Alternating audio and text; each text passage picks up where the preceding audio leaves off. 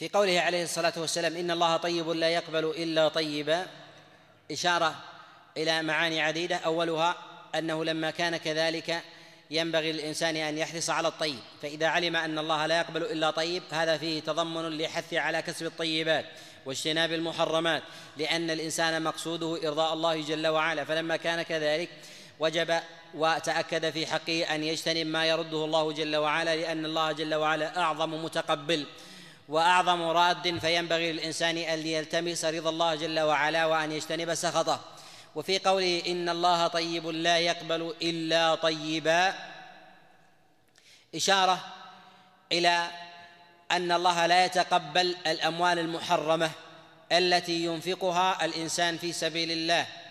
كذلك فإن الطيب والخبث كما أنه في الأعمال والأموال كذلك في النيات وكذلك في الأقوال.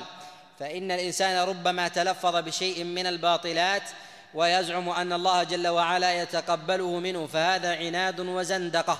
فإن الله سبحانه وتعالى لا يقبل من عباده إلا الطيب. ووصف الطيب هنا لا يثبت إلا بأمور قد دل الدليل عليها. أولها دلالة الفطرة.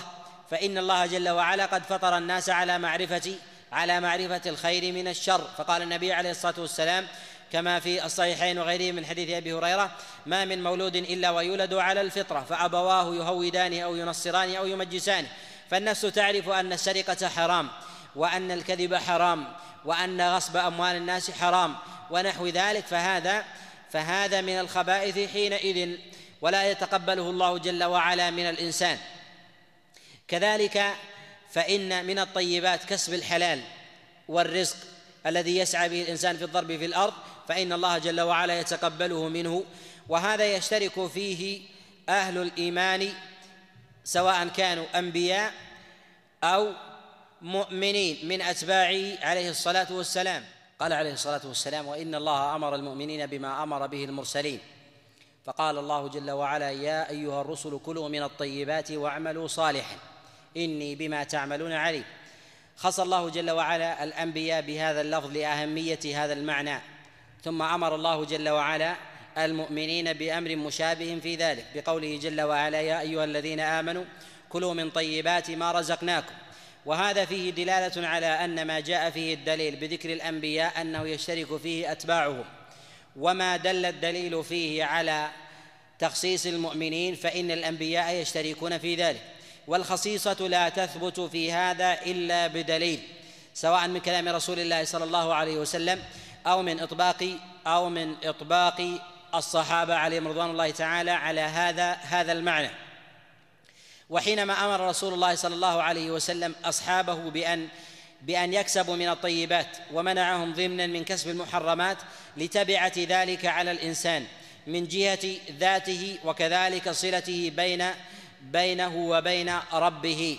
فإن الإنسان إذا كسب المحرمات وطعمها لحقه جملة من من العواقب السيئة. أولها أن الإنسان يحرم إجابة الدعاء وهذا ظاهر في قوله عليه الصلاة والسلام قال ثم ذكر الرجل يطيل السفر أشعث أغبر يمد يديه إلى السماء يقول يا رب يا رب ومطعمه حرام ومشربه حرام وغذي بالحرام فانى يستجاب له.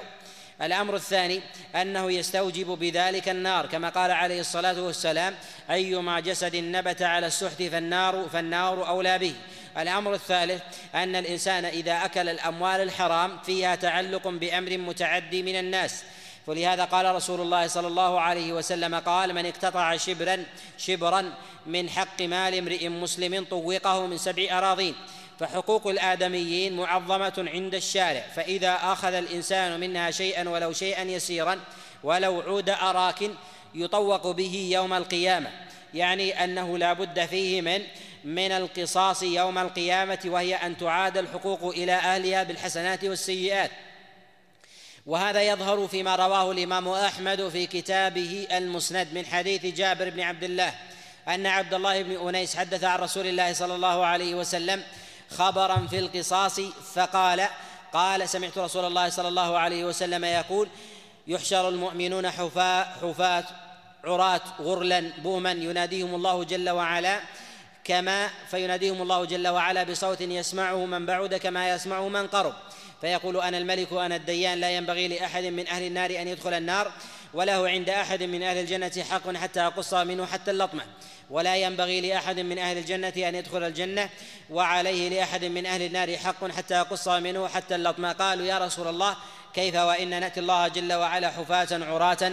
قال عليه الصلاة والسلام بالحسنات والسيئات يعني أن القصاص في حقوق الآدميين يكون بين يدي الله جل وعلا بالحسنات والسيئات وهذا مما ينبغي أن يحذر منه الإنسان. فما كان من حق الله جل وعلا متمحضا فمرده إلى الله جل وعلا إن شاء غفر لصاحبه أو شاء أو شاء عذبه عليه. بخلاف حقوق الآدميين فإن الله جل وعلا لا يغفرها للإنسان. ولا تدخل تحت سائر المكفرات حتى تعاد الحقوق إلى أصحابها أو أن يستحل الإنسان. لهذا قال رسول الله صلى الله عليه وسلم كما في الصحيح من كانت عنده مظلمة لأخيه فليتحلله منها ما قال فليتوب وليستغفر من قبل أن يأتي يوم لا دينار فيه لا دينار فيه ولا درهم. ولهذا عظمت عظمت المحرمات المتعلقة بحقوق الآدميين أعظم من المحرمات المتعلقة بحق الله جل وعلا. فلما كان أكل الطيبات متعلق بهذين الأمرين متعلق بحق الله وبحق العباد عظم على غيره من المحرمات. وكان حائلا بين إجابة الدعاء بين إجابة دعاء الإنسان وبين وبين كان حائلا بين بينه وبين إجابة الدعاء. وهذا محل اتفاق عند العلماء بالنسبة للدعاء على خلاف عندهم في أمور العبادات.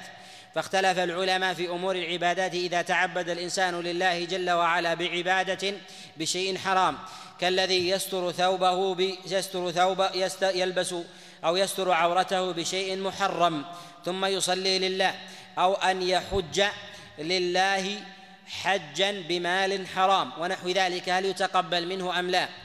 هذا محل خلاف عند العلماء. ذهب جمهور العلماء إلى أن ذلك يتقبل منه. وذهب الإمام أحمد في المشهور عنه وهو ظاهر المذهب إلى أن ذلك لا يتقبل منه.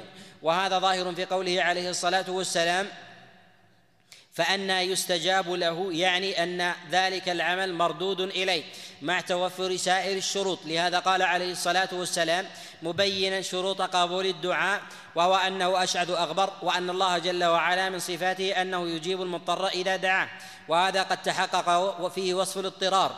كذلك يرفع يديه إلى السماء ويمدهما وفيه دليل على مشروعية رفع اليدين عند الدعاء وأن الأصل في ذلك وهو من قرائن إجابة الدعاء. كذلك فإنه مسافر بل أنه يطيل السفر.